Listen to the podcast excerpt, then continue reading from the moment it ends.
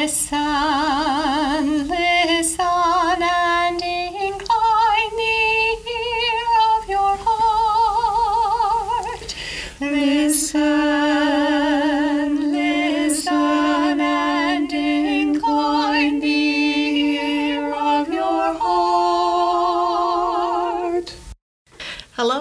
and welcome to Listen, St. Benedict Speaks Today, a discussion of the rule of St. Benedict with the Sisters of Mount St. Scholastica in Atchison, Kansas. I'm Sister Molly Brockwell, And I'm novice Jennifer Halling. and our guest today is Sister Judith Sutera, who is a writer, teacher, retreat director, and editor of Magistra, a journal of women's spirituality and history. Hello to all our listeners. I look forward to exploring the world of St. Benedict with you. Today, as a foundation for our future podcasts about the rule of St. Benedict, we'd like to explore the life and times of St. Benedict and how he came to be the father of monasticism. Sister Judith, what can you tell us about the life of St. Benedict? St. Benedict and his sister St. Scholastica were born in Norcia, Italy in the year 480. From the earliest days of the church, groups of Christians lived and prayed together or shared some kind of communal life. The most familiar are the household churches of the Acts of the Apostles, uh, the groups of widows and or- virgins, and gatherings of hermits in the Egyptian and Syrian desert. In some areas, there was also contact with Buddhist and Hindu monastic groups, as well as the Jewish Essenes. So by the time St. Benedict came along, there were many types of communal life and many documents for their governance. The end of the fifth century was a time of great turmoil. The Roman Empire had pretty much come to an end, and there were many people of different races and cultures coming into the region. There were also a lot of little wars as different people vied for territory and power. As an aristocrat, Benedict was sent as a youth to study in Rome, but the corruption and the social upheaval troubled him. So he left to become a hermit. He probably had known the little settlement of hermits near his hometown when he was a boy, and eventually others came to him for inspiration and a spiritual guidance, and a community formed around him. If you visit his home in, in uh, his first monastery in Italy at Subiaco, there's a beautiful cave, and a church is built around this cave where it shows him praying and meditating and living as a hermit. And then you go down a flight of steps, and there's a second little cave. And it doesn't have any beautiful uh, statues or candles or anything like that in it. Just has a plaque that says, "This is the shepherd's cave where he came to to teach the people thereby forging the dual path his followers are to walk.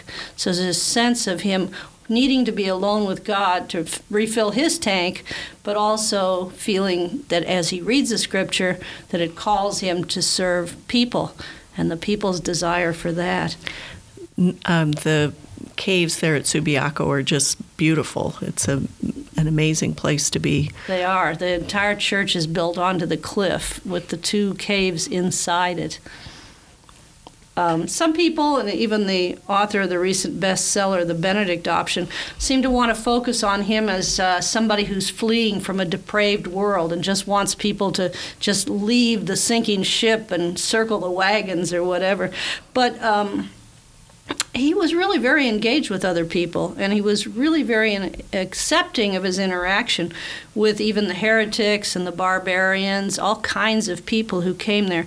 Uh, we know this because we have a story of his life from Pope Gregory the Great, who was writing only a generation or so after his time. So he even cites some of his sources and he says this person was an eyewitness or this is the son of the person it happened to or something like that. So it's well footnoted. And uh, some people think St. Benedict created monastic life in the first rule, but there's really not very much in it that's original. Uh, rather, what he is is the great synthesizer. He pulls the many strains together and offers a summary, if you will. So it was moderate and compassionate and yet challenging. Uh, because of some circumstances in history that we won't go into, his rule came to be the standard. And so the Benedictine way of life is the oldest ongoing institution in all of Western civilization except for the church itself. Wow. But Benedict thought he was just writing something for his own house. Uh, have, would have had no idea how this thing was going to unfold. Others consulted him probably, and he did himself have more than one settlement in his lifetime. Because throughout the rule, he often says, you know, if you need to adapt it or you need to do something differently, do what works best for you. And that doesn't mean just drop anything that seems hard, but uh, rather use common sense if your circumstances are different or a different schedule works better. So he covers a lot more ground than some of the early rules, but he doesn't uh, lock people into rigid practices and especially not really harsh practices. It's all about living together, and I think he knows that living with other people can be enough penance if we do it cheerfully and generously with people who are very different from ourselves and also will help us to both know God better and know ourselves better. So, this is what makes it so flexible and moderate and able to survive through every culture and century that's used it. When we hear rule, we think rules like a list mm-hmm. of do's and don'ts. Right. Um, but this is really wisdom literature. Um, this is more like a ruler, um, a measure. So we talk about a rule like a long stick that has mm-hmm. little markings on it. Mm-hmm. And that's really the kind of rule this is. It's a measure that we measure against the ideal. Nobody's perfect, and he says that very often, but he also says very often never despair of God's mercy. So it's not you have to do all of these things and you have to do them perfectly, but we're trying to do as much of it as we can in order to grow in our self knowledge and our God knowledge. Doesn't he also say that he wants to give the strong something to strive for? And the weak nothing to despair over. Yes. Yeah. It's all about the individual and where that individual is in their life and their journey. So, what does St. Benedict have to say to us in the 21st century? I think he's saying the same thing that every wisdom figure in every age has said the truth is always the truth. The world still hungers for a life of regular prayer, for moderation and balance in our various activities, for stable relationships that allow us to know ourselves better through our mutual love. I think we think that we don't need those stable relationships today, but we're coming to the conclusion healthy psychology tells us that we do. Um, a reverence for all of creation. Again, we're coming in this century to a much greater awareness of the oneness of everything and how responsible we are for everything that we have and do.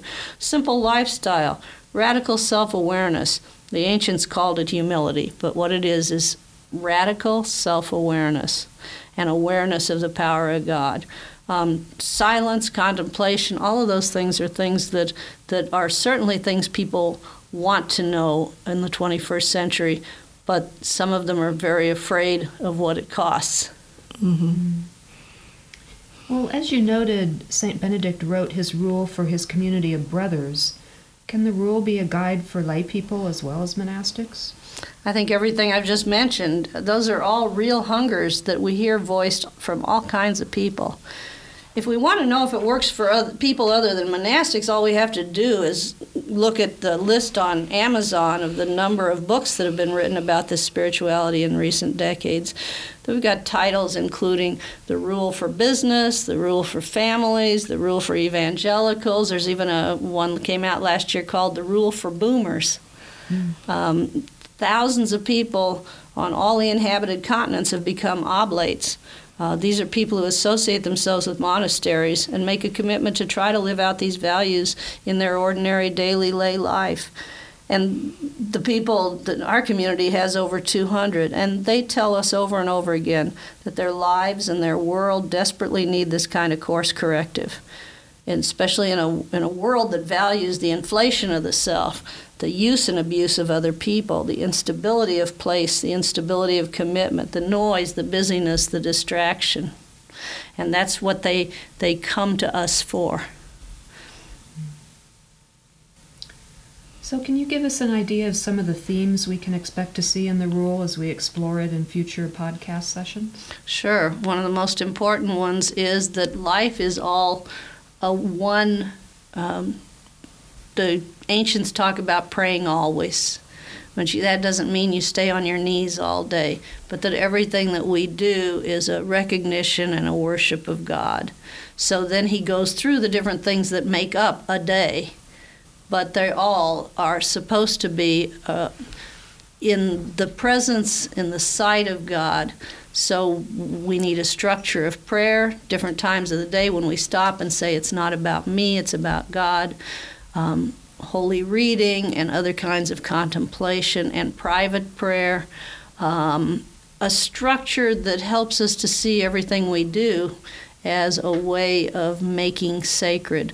So when he talks about serving the meal or reading the table reading or doing the manual labor, everything is about a reverence for all of life and all of life being part of this same kind of um, oneness. So that's what we're really looking at. He's looking at different topics, but he's seeing the same thing the quest for God and the quest for knowing ourselves and becoming more the person God wants us to be. Humility is especially important to Benedict, isn't it? It is, and it's so misunderstood. I mean, when you talk about humility today, people either confuse it with humiliation, things that are embarrassing or, you know, putting Right. down, or they think of humility as like your mother used to say, now don't be bragging about yourself. Mm-hmm. And humility is, for these people, as I said, the radical self awareness. First, you start out by release, re, realizing that God is God and you're not. And a lot of people today can't get past that. Mm-hmm. And so when we're looking at humility, what he's saying is first thing you have to know is that God is in charge and that sometimes things aren't going to go your way and sometimes you're going to be mistreated and sometimes life's going to be hard. But humility is the ability to take that with kind, some kind of equanimity so that I know that, that God has this so the humility is throwing ourselves in God's hands. He has 12 steps of humility, just like they have 12 steps of AA. They start with recognizing our own helplessness, and then how do we recognize the things that we've done wrong, and how do we pull ourselves back out of that? So when he has these steps of humility, the highest one is not to feel like a worm. That's somewhere in the middle.